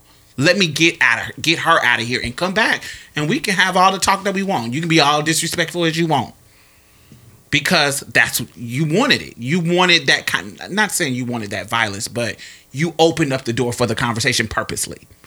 You didn't know she was gonna go crazy, but you see what I'm saying? Like, and and that's okay for you to be able to handle it. You read it. You was ready. Clearly, you was ready, right? Yeah. So it's just making this decision. It's just healthy to make a decision to protect the people that you love. And if you're not doing that, people are going to question why. Why is this a healthy situation for her if you're not doing it? Do you see what I'm saying? It's not to make you a bad person because you're growing, you're learning. You never have been in that situation, right? Neither one of you, right? So how you reacted to it. I've somet- been in that situation before. I'm talking about with somebody's uh, fa- uh, family, somebody else's family. Your family, yeah, you've been in a situation with your family, but you've been in a situation with other people's family disrespecting you. yes, Oh, oh, then you really should have got out of the situation, bitch. but mm. With your boyfriend, no, not with my boyfriend. that's a different element. yeah, So I think there's a difference with you being in that situation with your boyfriend that you feel like is in an unsafe situation. You don't want to leave him. Mm-hmm. You see what I'm saying? But when you with your friend, like if you with a friend and you're in a situation where their family is disrespecting you, and you stayed in it, then Oh no, I I just I've been in situations where I was disrespect disrespected, but no, I did not say it. and you just left. I didn't.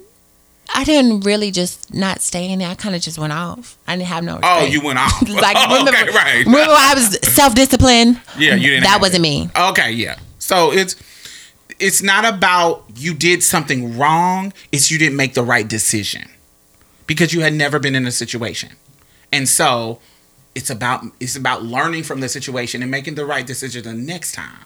And the right decision to me. I don't. I, if you think of something else would have been the right decision, that's on you. Cool. But the right this from the outside, I wasn't there. But on the outside looking in, the right decision was to have said, okay, this is going too far, and I need to get her out of this situation. That would have been the unselfish, protective way to handle the situation. And it didn't happen. Does that make sense? Yeah. Am I tripping? okay. I don't, How do you feel, Z, right now? yeah, I'll, I'll be real. I mean, everybody's right. I'm not being And I'm, sarcastic. I'm not trying to be right. Yeah, either. I'm not. I'm, trying not being explain. sarcastic. Yeah, it's just like mm, I be feeling dumb sometimes. It's not dumb. It's just it's a learn. It's not dumb. It's just a learn. You're learning. Yeah. Like this is a the, the, you're you're new to transition. You're new to these situations.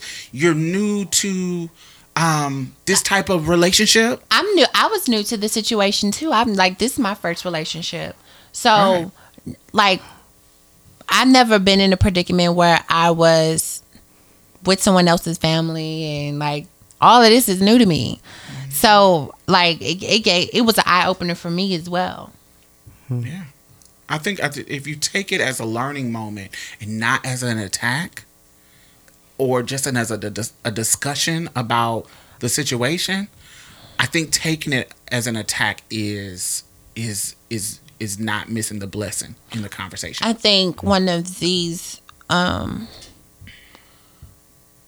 one of these, some of these feelings is, and I don't mean to speak for you, but, um, like you feel like sometimes he feels like, dang, like I'm always being attacked. Like, hey, wh- what it, what is everybody gonna say about me this week? And sometimes he feels like, hey, like, did you have to say that? Like now everybody's gonna think I'm this big evil person.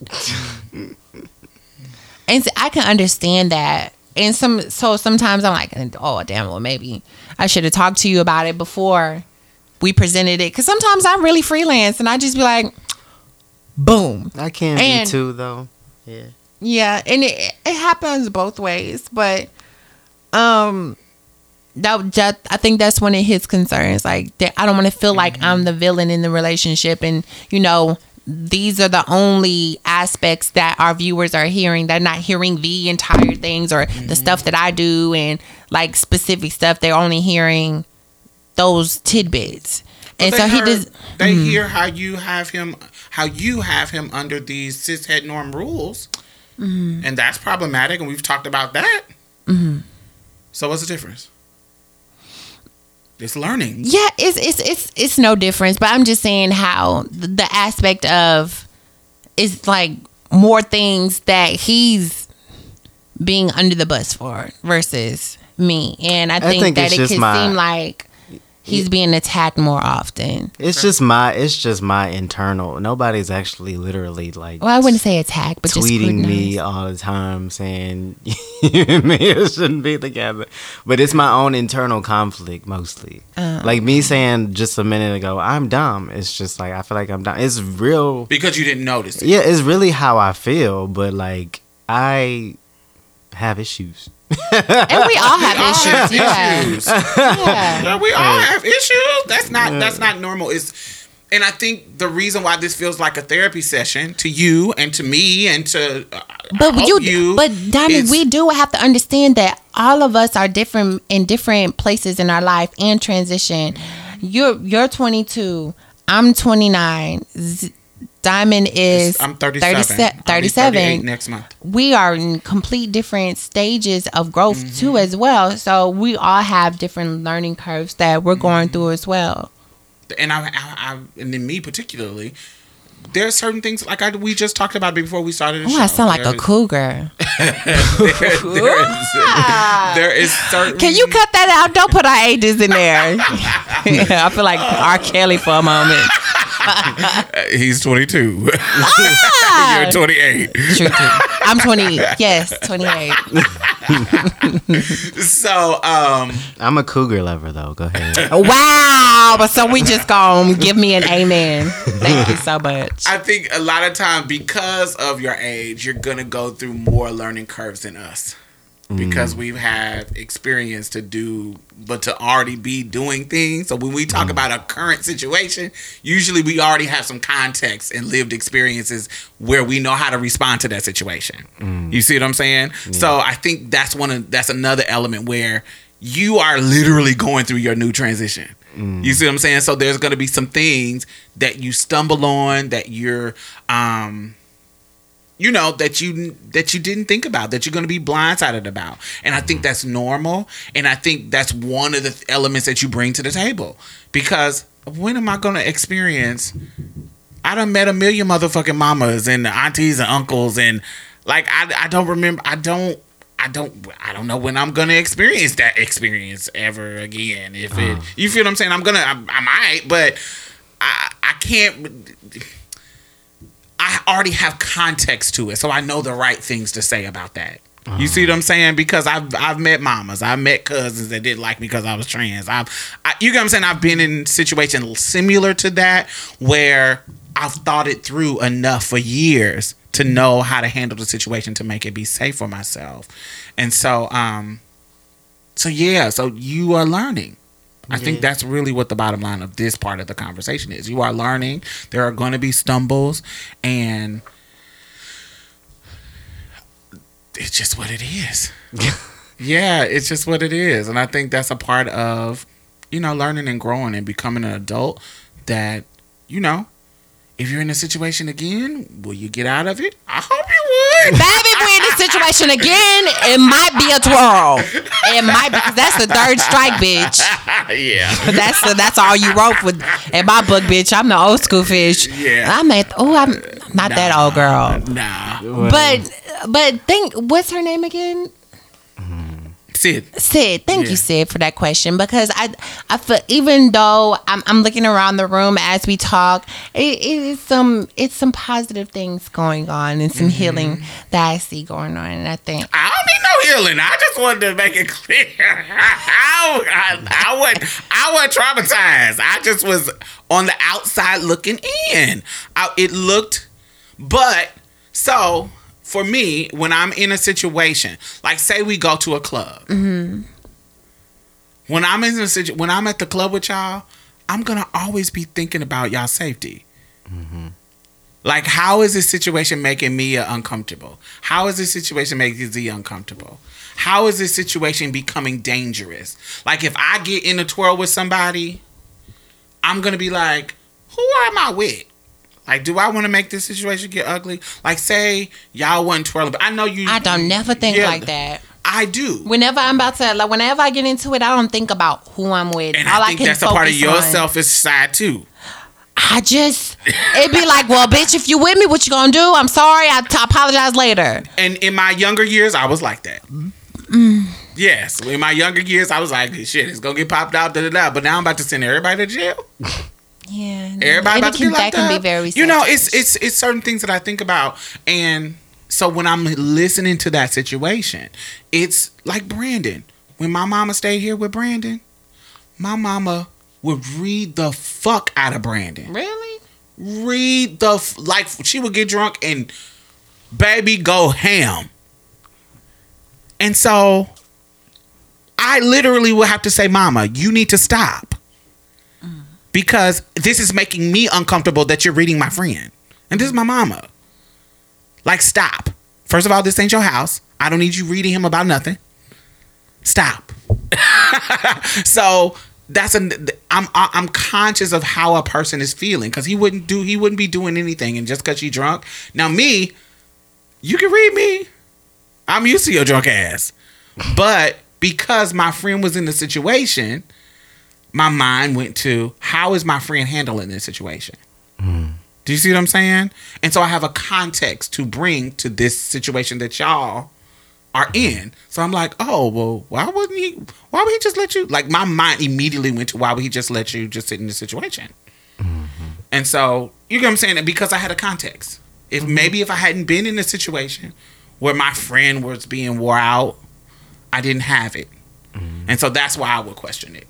Um, why I why I brought up the question like, come on, you got to think about this. You got to think about the danger of it. You got to think about the uncomfortableness of it. You got to think about it because you can't. Yes, I know I want to get the tea out. I'm I'm that person where I'll start a conversation with my family just to get the tea out. I'm that person too. But it's when it's I'm by myself Yeah. because I can deal with it. But if I had somebody else with me, I got to think about them too. That's just not being selfish. But anyway, I think that was a show, y'all. 'Cause yeah. On the wanna- other side, I appreciate all y'all's feedback, though. I really do. That's Yes, because I seen um one person was like. they had a meme where they ran up to somebody and smacked the fuck out of them. I had keyed at that. That was so funny to me.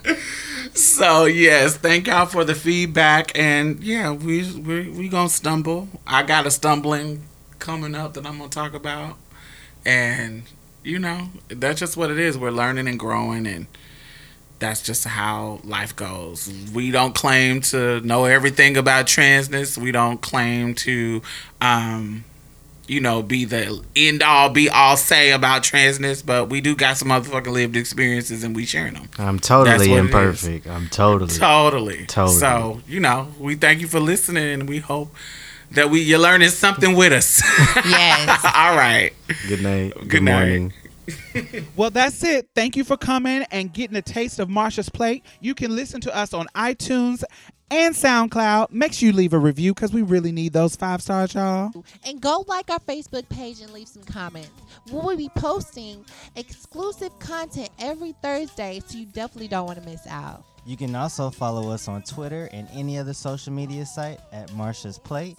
If you'd like to donate or advertise with us, hit us up at diamondstylz at gmail.com.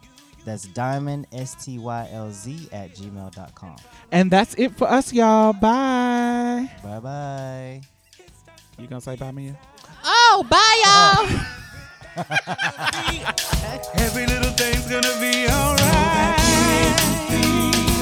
Don't you worry about a thing. Baby,